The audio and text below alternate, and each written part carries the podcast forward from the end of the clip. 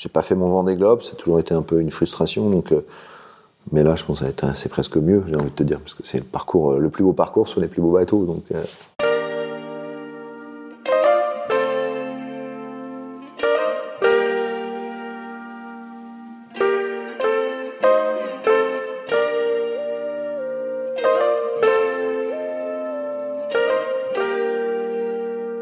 À chaque fois, je pose la question du vous venez d'où? Toi, tu viens d'où? Le jeune Charles Caudrelier, il était où quand il était petit? Il est tombé dans un bateau tout petit Il est euh, non, pas tant que ça. Enfin, il est tombé euh, au bord de l'eau, puisque à deux ans, mon père quitte Paris et, nous installe euh, à Big May, donc en phase vue sur le, les départs de Port-la-Forêt. Donc à l'époque, c'était les classes 40 plus que les Figaro quand j'étais tout jeune, et puis il m'emmenait sur les départs de course, pas mal, mais ça m'inspirait moyen, quoi jusqu'à l'âge de, 15 ans, là où il a commencé à avoir les Figaro, il a commencé à avoir euh, Michel Desjoyaux qui s'entraînait, Jean, et c'est un peu devenu mes idoles. Et mon père m'emmenait sur les départs de, toutes les courses, et c'est vraiment un solitaire du fil. Départ de la solo Concarneau, il y a Michel qui passe, et il me dit, tu vois, lui, ça va être un grand champion, donc il avait quand même... Euh, ah ouais Et puis, je sais pas, je me suis attaché au personnage, et, euh, après, j'étais, voilà, ça m'a commencé à me fasciner, je me suis... Et j'ai commencé à faire du Figaro... En fait, il avait acheté un Figaro à l'époque, au tout début, qu'il louait à Marc Guimau, et j'ai fait ma première régate avec, ouais, avec ah Marc Guimau. Et puis il a vendu le bateau très tôt à Eric Doulazet, j'en ai beaucoup voulu. Ah oui, surtout à Doul. ouais. Mais du coup, j'ai pris le virus. Ouais. Mais t'avais pas de, avant, pas trop d'intérêt jusqu'à l'âge de 15 ans, bah, Mon père avait des bateaux, hein. il les a vendus assez vite parce qu'on s'intéressait pas trop à ça. Par contre, il faisait beaucoup de planches à voile. Donc moi, mon contact avec le vent et l'eau, c'était la, la planche à voile. À 7 ans, il m'a mis sur une planche et puis il m'a dit vas-y. Et puis euh, comme il en faisait tout le temps, bah, on en faisait avec lui. Donc ça, ça a été euh, ouais, mon approche du bateau, ça a été par la voile. Mais avant l'âge de 15 ans, j'avais jamais fait une régate de ma vie.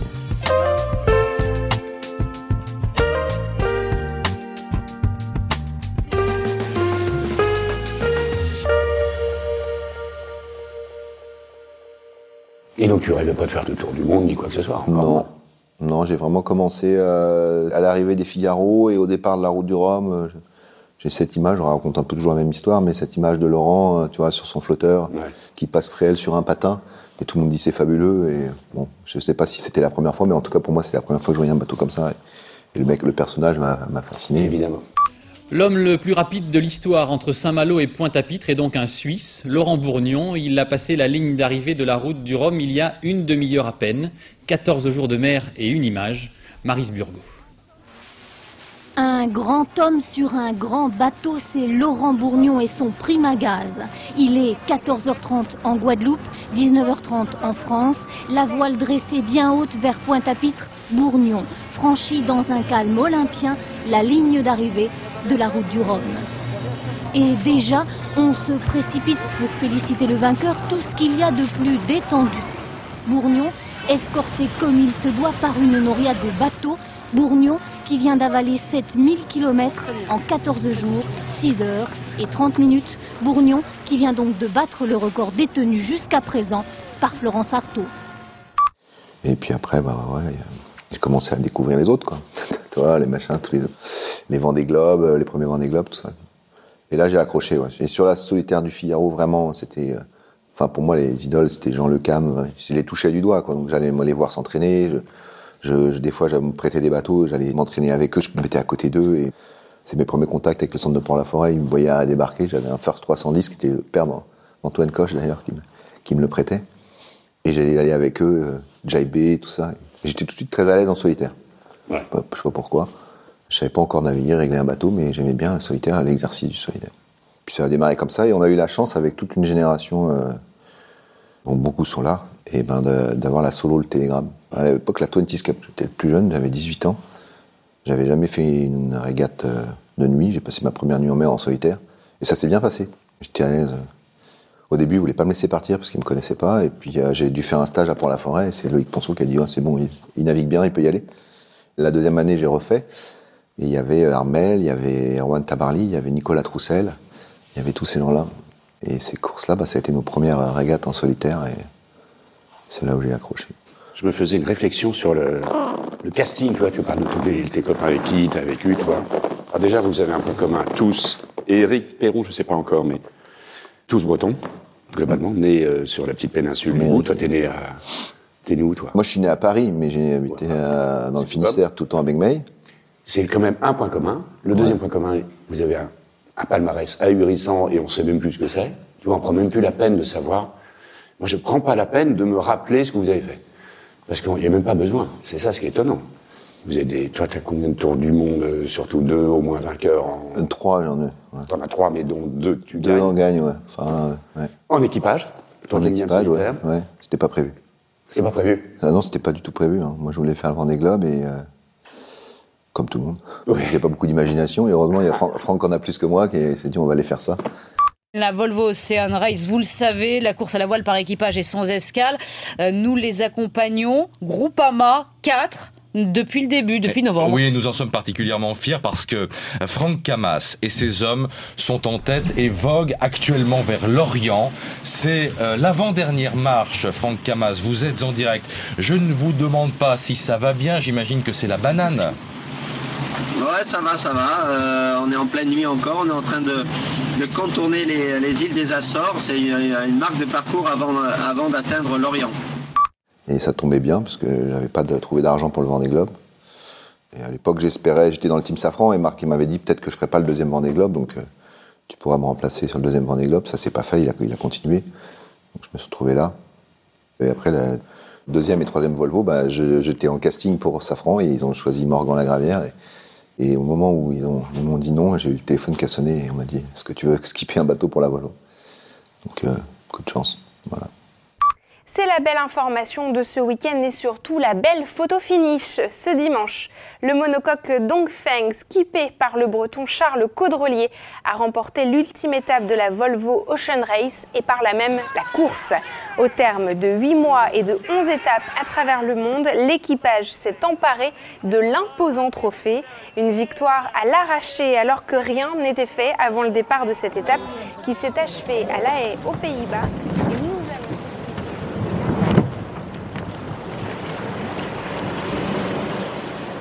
Toi, tu préfères toujours le solitaire Oh, J'aime les deux en fait. Euh, moi j'ai beaucoup aimé la Volvo. Enfin la première édition, euh, après c'était plus dur parce que skipper et puis la première édition avant donc skipper ça allait, la deuxième était un peu pénible pour moi pour plein de raisons mais c'était dur en plus. Mais euh, c'est une course dure de toute façon, elle est vraiment dure cette course et euh, c'était plus pour des raisons familiales, c'était compliqué. Enfin c'était beaucoup d'absence. Moi j'ai beaucoup, même beaucoup. C'était vraiment un rythme dingue et, euh, quand, et avec une pression dingue quand t'es skipper. Et la, troisième édition on était là pour gagner clairement. c'est dur, mais bon. Aujourd'hui, je ne regrette pas, mais ça a, été, euh, ouais, ça a été quand même des années compliquées. Bah, C'est une école de gestion assez dingue, ça, par contre. Ouais, c'est beaucoup. Ouais, Humaine. ouais j'ai eu la chance d'être bien entouré, et de bien. ça- parce que ce que j'avais appris, j'avais vu Franck souffrir sur la première édition, euh, la gestion humaine, très compliqué. Je pense qu'on avait une équipe type PSG et ça marchait pas parce qu'on gagne, mais on aurait dû gagner beaucoup plus facilement avec l'équipe qu'on avait et surtout le bateau qu'on avait qui était un cran au-dessus des autres. Et ça a été douloureux, on a mis temps. Donc la deuxième euh, édition, on a fait vraiment une bande de potes et ça a très bien marché parce qu'on est très performant, je trouve. Avec des, quand même des, voilà, on donne le bateau six mois avant avec deux Chinois qui avaient jamais fait une régate de, de leur vie en, offshore et à bord, c'était pas simple. Et ça se passe bien, mais, c'était, mais on était bien entouré quoi, avec Bruno, tout ça. On avait vraiment une, une base solide. Puis tu, en termes de performance, euh, la Volvo, tu, en, en trois ans, t'apprends plus qu'en dix ans, t'as tellement tu fais de choses quoi. Donc c'était, ouais, bien.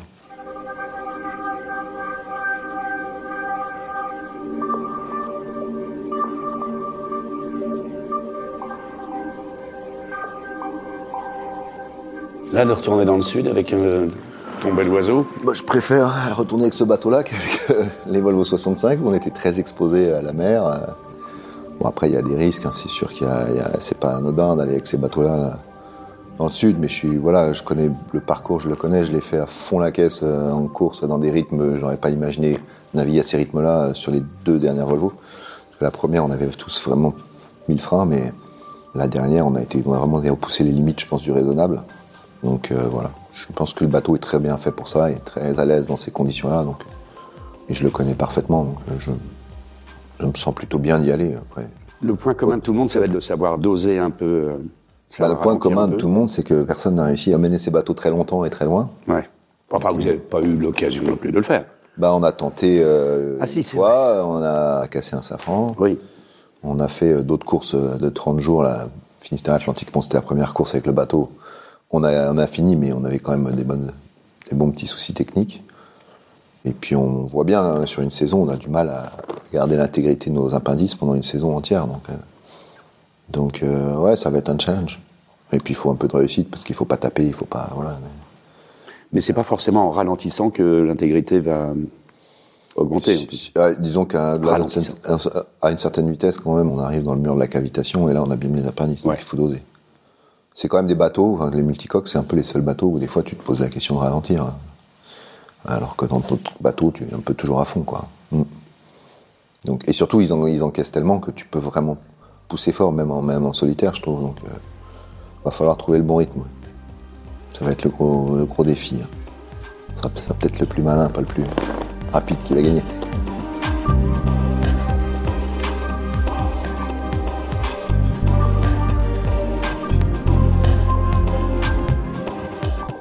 Bon, déjà, sur le Rhum, euh, c'était vraiment dans le détail que ça s'est joué. euh, et dans les avaries, euh, mais je prends un peu d'avance au départ, mais c'est plus dans les manœuvres et les, décisions stratégiques. En termes de vitesse, on voyait très peu de différence. hein. Et voilà donc à 10h02 en métropole, il est 5h de moins en Guadeloupe. Charles Caudrelier, vainqueur de la 12e édition de la Route du Rhum, un beau vainqueur avec un incroyable record, une fois de plus, réalisé par cet ultime. Il était le favori, et bien encore une fois, il a réussi. Et il succède au palmarès à Francis Joyon, qui est lui 800 000 nautiques euh, un peu plus loin. La gestion de ces bateaux, là, en mode, euh, je veux pas dire dégradé, mais en tout cas, dans le sud, ou à cause de l'état de la mer, où il y a beaucoup de... Il y a un moyen de calmer le jeu sans trop perdre, ou comment ça se passe? Ou c'est brutalement, justement, tu voles, tu voles pas, et d'un seul coup, tu perds des nœuds, ou... Ouais, non, tu es toujours à chercher à voler. Après, quand tu es dans la mer, tu voles moins bien, tu touches, euh, tu contre-gites, euh, donc tu as des ph- phénomènes comme ça qui te ralentissent beaucoup. Donc presque perdre 10 nœuds de moyenne finalement. et qui sont presque plus euh, Ouais. Mais. traumatisants pour la structure, d'ailleurs. Ou... Ouais, un petit peu pour le foil au vent, mais les, les bateaux euh, souffrent en permanence, que ce soit les vitesses et l'état de la mer. hein. De toute façon, les efforts Ouais. sont monstrueux.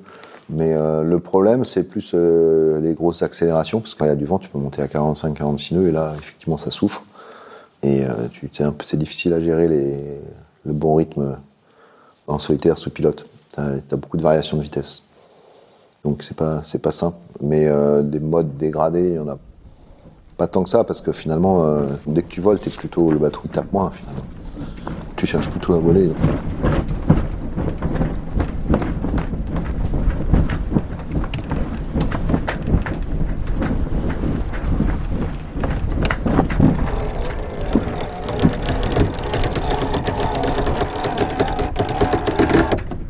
Tu fais quoi quand tu fais pas de bateau, toi Tu t'occupes de ton fais chien, moins je de non. Je fais moins de bateaux qu'avant, parce que ben, j'ai des enfants. Donc avant, je faisais que du bateau, même les week-ends. Et, et du coup, maintenant, je fais beaucoup de, de sport euh, de glisse avec mon, mes enfants, enfin ma fille, mon fils, pardon, parce que ma fille, c'est gym et danse et je suis pas très à l'aise dans le domaine. Mais du coup, ouais, ouais, je fais beaucoup de kitesurf, euh, wing et surf avec mon, mon fils. Et de la croisière? Et la croisière, ouais, ça, ils aiment. Mais c'est plus, euh, on part en, en l'été, ça nous est arrivé. On a eu un bateau à un moment, euh, c'était mon rêve pendant toute la Volvo, donc j'avais acheté un catamaran, mais je l'ai vendu assez vite parce que c'était trop compliqué à gérer, et trop cher. Mais euh, on a fait, ouais, ça, ils aiment. Ils aiment aller dans les mouillages, les, le voyage. Bah, ils aiment le voyage, ils ont, ils ont le goût du voyage euh, avec la Volvo. Et, et d'ailleurs, euh, quand on fait des courses Brest-Brest, ça les ennuie, ça les emmerde parce qu'il n'y a plus de voyage. Mais voilà, on fait, je fais surtout ça. Je- c'est quand même toujours centré sur l'eau parce que j'ai- j'ai- j'aime bien être sur l'eau et dans l'eau. Ils ont quel âge? Bah, ils ont 15 et 12, donc euh, et- il y en a qui sont intéressés par, pour la suite Ça, on me pose toujours la question. moi, Non. pour. Bah, pour l'instant, non, parce que je ne les ai pas poussés à faire ça, ils n'ont pas exprimé le besoin. Et euh, mon fils, c'est vraiment les sports de glisse, et ma fille, euh, c'est focalisé euh, gym et le bateau, ça l'intéresse pas trop. Et la transmission au sein de, de ton équipe, du team Gitana Bah, c'est un objectif, euh, quand j'ai été embauché, c'était partie des choses. On m'a dit bah, comment tu vois ta carrière en 5 ans, 10 ans? Est-ce que tu aimerais accompagner quelqu'un? Et effectivement, c'est ce qu'on on souhaite faire euh, dans le futur. Donc, euh, quand? Je sais pas. On verra à la fin du tour du monde. On doit prendre des décisions et des, Est-ce que j'ai envie de continuer un peu ou pas? Et un cycle de plus Ça va dépendre de plein de choses, du résultat, de comment je me suis senti. De... C'est des carrières longues malgré tout. Je pensais ça par rapport à d'autres sports. On dit toujours ouais, vous avez la chance, vous pouvez faire votre sport longtemps, mais ça veut dire que c'est du stress. Pour... Enfin, je pense que ça use quand même la compétition. Oui. Et euh, tu dois mieux savoir que moi. Bien, on arrive, on arrive. Mais arrive un moment, c'est vrai, vous. Ouais, t'as moins envie. Ah, T'as un peu moins envie. Mais c'est tout à fait logique. Et puis, euh, C'est déjà miraculeux. quand tu sens que t'es moins performant aussi, moi, Ouais. ça m'intéresse pas de continuer. J'ai pas envie de faire les, voilà, de faire des courses ou, ou pas dans le même euh, cadre, si tu veux, pas dans le même. euh, J'aimerais bien faire par exemple une route du Rhum sur un petit bateau jaune comme t'as fait. Je trouve ça sympa. Parce que ce bateau, je le trouve magnifique. Des choses comme ça, ça pourrait me plaire plus tard. C'est vrai que ça, c'est sympa. Et c'est pour ça qu'on a cette chance de pouvoir, de toute façon, rebondir, et pas forcément sur le plus grand, le plus vite. euh, Ouais. Au contraire, d'ailleurs. Donc euh, voilà, c'est c'est vrai que c'est des questions qu'on se pose à, à 50 ans. T'as 50 ans maintenant? Dans quelques mois, au retour de- du tour du monde. Normalement, si, si tout se passe bien, je, on pourra dire euh, à 49 ans, il, il a gagné ou il a fait second. parce que je serais arrivé avant, mais c'est le 26 février. Ah ouais. Tu penses quoi du plus jeune de, de votre bande, là, de Tom? Ah, J'aime beaucoup, c'est quelqu'un. Bah, j'ai repéré, effectivement, c'était une personne que je surveillais. Si on m'avait dit que tu penserais à qui pour la transmission, euh, je commençais à regarder les profils qui sortaient. Et J'étais quasiment le premier choix et ben, François s'est pas trompé. Bah, il fait partie de ces rares personnes euh, qui, à 25 ans, 30 ans, enfin très jeunes, ont la maturité. euh, moi, j'ai attendu longtemps avant des bateaux, mais, mais je pense qu'à 25-30 ans, j'aurais- je sais pas si j'aurais été capable de, de gérer un projet comme ça. Mais il y en a quelques-uns, ils ne sont pas nombreux. François faisait partie de ça, euh, voilà, Franck aussi, pareil, très jeune. mais ouais, non, je pense qu'il il a du potentiel. J'ai navigué contre lui en Figaro, c'était sympa. Il, est bon dans entraînements, tir. ouais. Il est intéressant à terre aussi. Ouais, ouais, à tous les niveaux, il est. il coche un peu toutes les cases. Donc ça va être un redoutable concurrent. Mais bon, à la rigueur, je me dis, le pauvre, quand il aura fait tout ça, c'est dur après, quand t'as coûté à ces bateaux-là, de revenir euh, sur d'autres supports, et qu'est-ce qu'il va faire après quand il trouve des challenges Oui. Parce que là, c'est pour moi, c'est le challenge ultime, quoi. Après, tu peux te dire, je vais aller faire un Vendée Globe parce qu'il y a une belle flotte et des choses comme ça, mais même lui, on discute avec lui et il dit, euh, c'est dur de revenir sur des bateaux après différents. hein. Je crois que tous ceux qui naviguent en ultime euh, le disent.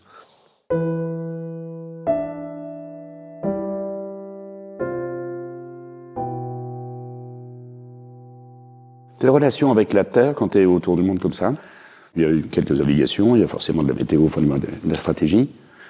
Et après, t'aimes bien être euh, tout seul, tranquille ou? Ouais, moi je me coupe facilement du monde parce que euh, j'ai pour éviter d'y penser plutôt. J'ai pas en- forcément envie de, trop parler avec mes enfants, ma, famille, parce que fait, pour moi c'est toujours difficile de partir pour ces raisons-là et du coup euh, je préfère c'est plus l'isolement pour essayer d'oublier et de, voilà, je suis dans ma course et puis je me concentre. Là, ça va être long, je sais pas comment je vais réagir. Puis aujourd'hui, c'est qui est très différent. Sur la Volvo, on n'avait aucun contact avec les familles, on n'avait pas le droit. Euh, enfin, on n'avait pas de. C'est très compliqué, on pouvait fonctionner que par email, on n'avait pas toutes les messageries instantanées qu'on a aujourd'hui. Là, en plus, maintenant, Elon Musk nous a mis des satellites partout, on peut s'appeler en. Mais euh, je le fais pas, ils ont, ils ont l'habitude et ils- voilà. Et il y a surtout mon, mon fils, quelquefois, qui m'envoie des petits messages pour savoir euh, si euh, un tel va me rattraper ou va me doubler, ou si je vais le doubler ou le rattraper. Ça, ça l'inquiète beaucoup. Ça, c'est bien. si tout va bien ou s'il peut me doubler. Là, sur l'arrivée du Rhum, je pense que j'avais un, un message toutes les 10 minutes pour savoir si j'allais me faire doubler autour de l'île.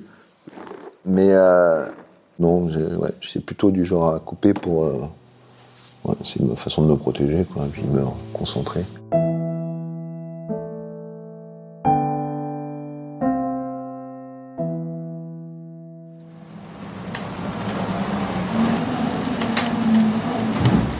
Cette facilité de communication en permanence, est-ce que, on n'y est pas aujourd'hui du tout, mais normalement, la Terre a aucune interaction possible, ni même euh, autorisée avec un bateau. Mais vos pilotes automatiques, par exemple, je rentre dans le détail, mais sont paramétrables en permanence, et d'ailleurs tous les paramètres en permanence, du facteur de gîte, de vitesse, d'accélération, ainsi de suite. C'est quelque chose que malheureusement on peut imaginer pilotable de l'extérieur, Ouais. quand bien même ça soit totalement interdit et que l'honneur est en jeu et tout va bien. Mais est-ce que c'est quelque chose de faisable techniquement aujourd'hui, ça? Ah ouais, bah, ils peuvent prendre. Aujourd'hui, déjà, les ils peuvent prépas. prendre ton ordinateur à distance, donc c'est très facile. Donc avec la Starlink, tu, tu gagnes. Après, euh, je pense que les réglages de pilote, euh, en fait, euh, la seule chose qu'ils pourraient faire, c'est me changer si j'ai un problème de pilote ou me me mettre un meilleur software éventuellement. Mais là, là aujourd'hui, ils pourraient pas le faire techniquement, je pense. Euh, ouais, peut-être si. Mais par contre, pour le régler, personne ne sait le régler mieux que moi, donc il faut pas me le régler pour- à ma place, ça c'est sûr. Ouais. C'est un peu l'image qu'on les... Des fois, on entend beaucoup de commentaires. genre, et maintenant, c'est plus des marins, ils sont tout l'été. En fait, pense que le sport, depuis que tu as commencé la voile jusqu'à la fin de ta carrière, le sport, il a évolué, mais tes sensations restent toujours les mêmes et tu navigues toujours avec tes sensations. C'est juste que tu as plus de- d'électronique pour te donner plus d'infos, mais moi, je trouve que je navigue de la même façon que... Et ce que tu as appris, d'ailleurs, tous les gens qui viennent de l'Olympisme ou quelque chose comme ça, ils ont des sensations... euh, qui, quand tu viens sur ces bateaux-là, qui sont super utiles. Donc, on- ça reste pour moi la même chose. C'est juste euh, comme on va plus vite et qu'on a plus de techno à bord, on l'utilise, mais ça rend les bateaux encore plus performants. Mais ça change pas. Et le réglage du pilote, c'est alors ça va peut-être progresser avec des intelligences artificielles, mais aujourd'hui on n'y est pas en tout cas nous.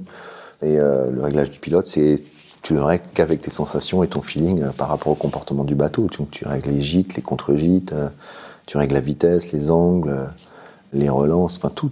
donc c'est vraiment nous, on l'a conçu, notre pilote, comme si, comment on, veut, on aime barrer le bateau.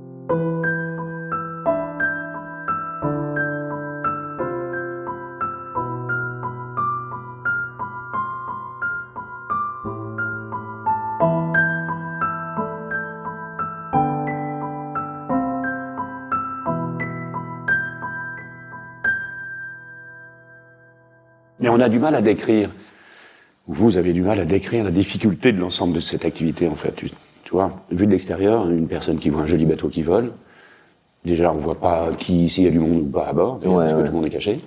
A priori, tout le monde est convaincu qu'on appuie sur un bouton pour que la voile monte et descende, sur un autre bouton Ouais, pour que le bateau tourne à droite ou à gauche, ce qui n'est pas faux d'ailleurs, dans ce sens-là. Et depuis toujours, ça a été le cas. C'est facile.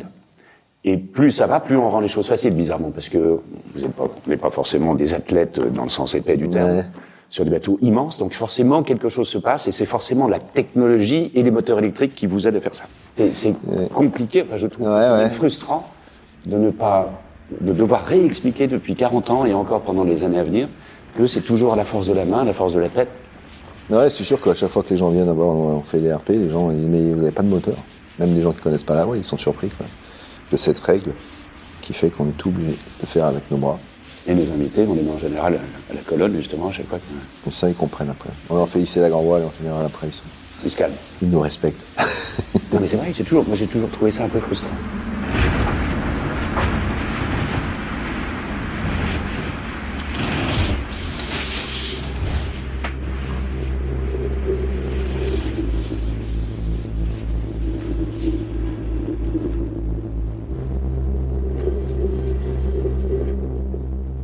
Sûr que c'est mon défaut, mais j'essaie de m'en intéresser aux autres. Et puis euh, j'ai pas mal bossé ça. euh, bah, je me fais de la préparation mentale depuis euh, l'année dernière avec la personne qui, avec qui j'avais commencé ça en Figaro. Et, et on travaille beaucoup là-dessus, ouais. Sur cette gestion de la pression. De... Ça c'est un point commun hein, que vous avez à quelques exceptions près, en préparateur mental. Ouais, bah ouais, moi j'avais fait ça en 2004, euh, une année Ah ouais. pour le Figaro, et j'ai gagné. Et que je sais pas pourquoi j'ai pas continué après. Et l'année dernière, je me suis dit bon là, je sentais que j'avais tout pour. euh, Enfin, à un moment, j'étais, le bateau était prêt, le machin. Je me, disais ce point faible, ça peut être que moi le maillon faible. J'avais la conviction qu'on avait tout pour gagner, quoi. Du coup, je me suis dit là, il va falloir que tu gères la pression parce que. C'est vrai que j'ai, je sais pas un truc que je gère très bien. Enfin, ça me fait avancer, mais en même temps, des fois, ça me fait faire des conneries. Donc, euh, je me suis dit, il faut bosser là-dessus. Ça a marché trois jours, c'est pas mal. Après, je crois que les, les routeurs, ils en pouvaient plus. C'est vrai? Ah ouais.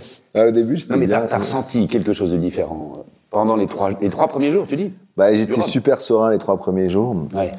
Et du coup, ça s'est bien passé. Puis après, il y a eu euh, ce passage de front, enfin les deux passages de front. Là, et, euh, François est revenu. Après, on s'est reséparés. Puis après, je me suis retrouvé de nouveau devant. Et puis là, euh, la course, elle était, on était pratiquement gagnée. C'est à partir de là que j'ai dû devenir très chiant. Parce qu'il y avait des longueurs aussi. En fait, quand j'étais dans l'action, ça allait. Et là, on s'est retrouvé sur un long bord avec un décalage. Et ça, j'aime pas trop. Et tu vois, au début, il gagnait dessous. Et puis, euh, Et quand t'es très chiant, ça veut dire quoi pour les autres? Bah, euh, ça veut dire que toutes les, tout régulièrement, je leur dis, vous pensez pas qu'il faut aller contrôler, vous pensez pas qu'il faut aller devant, vous Ah pensez ouais. pas que... Là, ils, Il est en train de faire du latéral, c'est pas bon, on prend des risques, je préfère perdre 30 000 et puis aller me caler devant. Et les autres, ils disaient, mais non, mais ça sert à rien, ça va. Et là, il fait du décalage, mais après, ça, ça repartait en ado et les gens passaient, croisaient devant à l'aise. Donc j'étais un peu emmerdé. Mais ça a duré longtemps, je crois. Moi, je m'en rendais pas compte, mais. euh, Et ils t'ont dit après? Ouais, ouais, bon, j'ai compris. Donc, donc tu es reparti en travail mental, justement, en disant que ça avait servi. Non, ouais, il faut ça marchait ça, c'est sûr que. C'est ce qui me fait avancer aussi, parce que je lâche rien. Mais à un moment, euh, je m'ai- tu peux t'épuiser, en fait. Euh, sur un sprint, ça marche. Mais ça veut dire que c'est c'est ce qui fait aussi que, voilà, chaque dixième de nœud, euh, je veux toujours aller plus vite que les autres. Et, Ouais. et du coup, je me bagarre tout le temps, mais euh, j'allais manquer un peu de repos à la fin.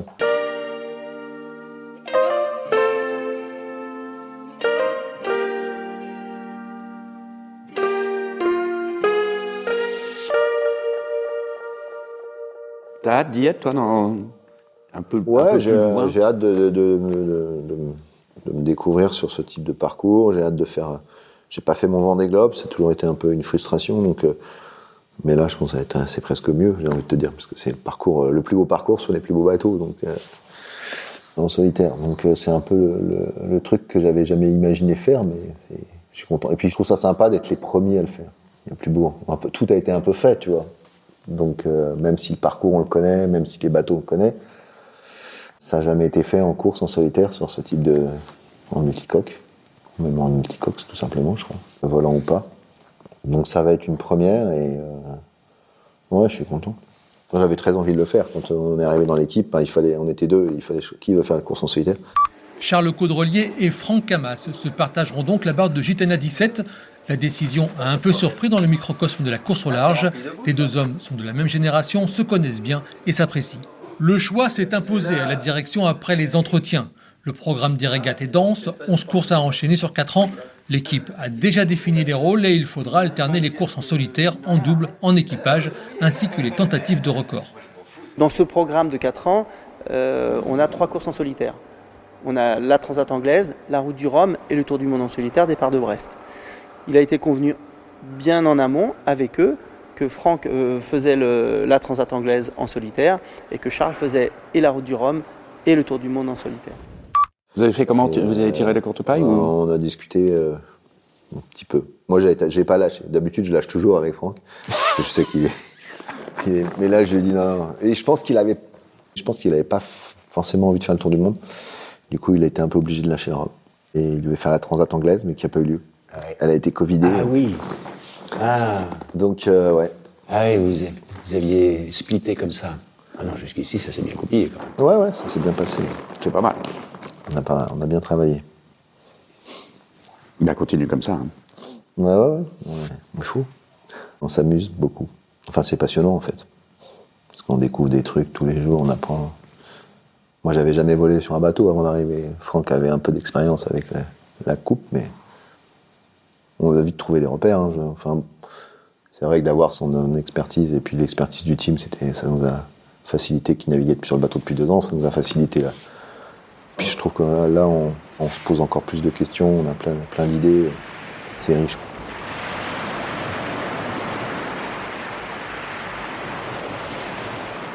Je pense qu'il y a un peu de tout dans les concurrents. Justement, il y a, je pense que Thomas, Tom, euh, est très jeune, il peut, limite, c'est peut-être le plus dangereux parce que je pense qu'il est sage, mais ce qui va pas être le plus inconscient et ça va marcher. Je me rappelle du Vendée Globe euh, d'Armel et François. Il y en a, et François, qui était très jeune, il poussait fort et Armel, il voulait conserver. Il a été obligé de s'adapter au rythme de François finalement, mais c'était toujours François qui, relançait. Donc il y en a toujours un qui peut pousser. Je pense qu'Armel et Thomas sont des gens qui ont plus d'expérience, sont peut-être plus neutres, mais s'il y en a un nous qui pousse, ils vont suivre. Et euh, moi, je pense que je suis plutôt du genre à aussi à un peu pousser s'il y a un bateau à côté. Donc, euh, je ne sais pas comment ça va se passer. Parfois, il y a des consensus, ça dépend des. Voilà, sur la Volvo, j'ai vécu ça à un moment. euh, et Il y en a un qui réduit la toile, et puis finalement, tu te dis, on, on était les premiers, nous, avec Franck. Tout le monde, tu te dis, bah, ouais. Et puis finalement, tout le monde l'a fait, parce qu'en fait, hein, ça devenait n'importe quoi. Ah oui. Et le fait de l'avoir fait en premier, d'ailleurs, ça nous a permis. Tous les autres avaient cassé, donc euh, on a été les plus malins, donc euh, c'était. faut savoir le faire, quoi. Mais le premier objectif, c'est quand même de, fi- de finir. Ouais, moi, c'est ce que je me dis aussi. J'ai l'impression. De finir avec mon bateau en bon état. Ouais. Et si je le fais, j'ai la conviction qu'on peut. Enfin, c'est 80% de la solution pour gagner. quoi. Exactement. Je pense que je connais bien les limites du bateau. Je sais où, quand il souffre vraiment, et je l'ai vécu, donc je sais, euh, je sais qu'il y a des choses qu'il faut pas qu'il faut pas faire, que je garde pour moi, mais il y a des limites à pas dépasser dans certaines conditions de mer. J'ai un peu cette expérience-là avec le bateau. Et je connais bien le parcours. hein. Après, euh, voilà, on a des, des portes de glace maintenant, donc c'est vrai que on est peut-être parfois plus emmerdé par le petit temps que, que par le mauvais temps, mais il y aura forcément des longs moments où on va très vite, et là, les bateaux, ils, ils souffrent. Conclusion, merci Charles. Ben, de rien, c'était sympa. J'aime bien conclure comme ça, t'as vu, c'est simple. hein. Ouais, mais c'est un mot de conclusion, efficace.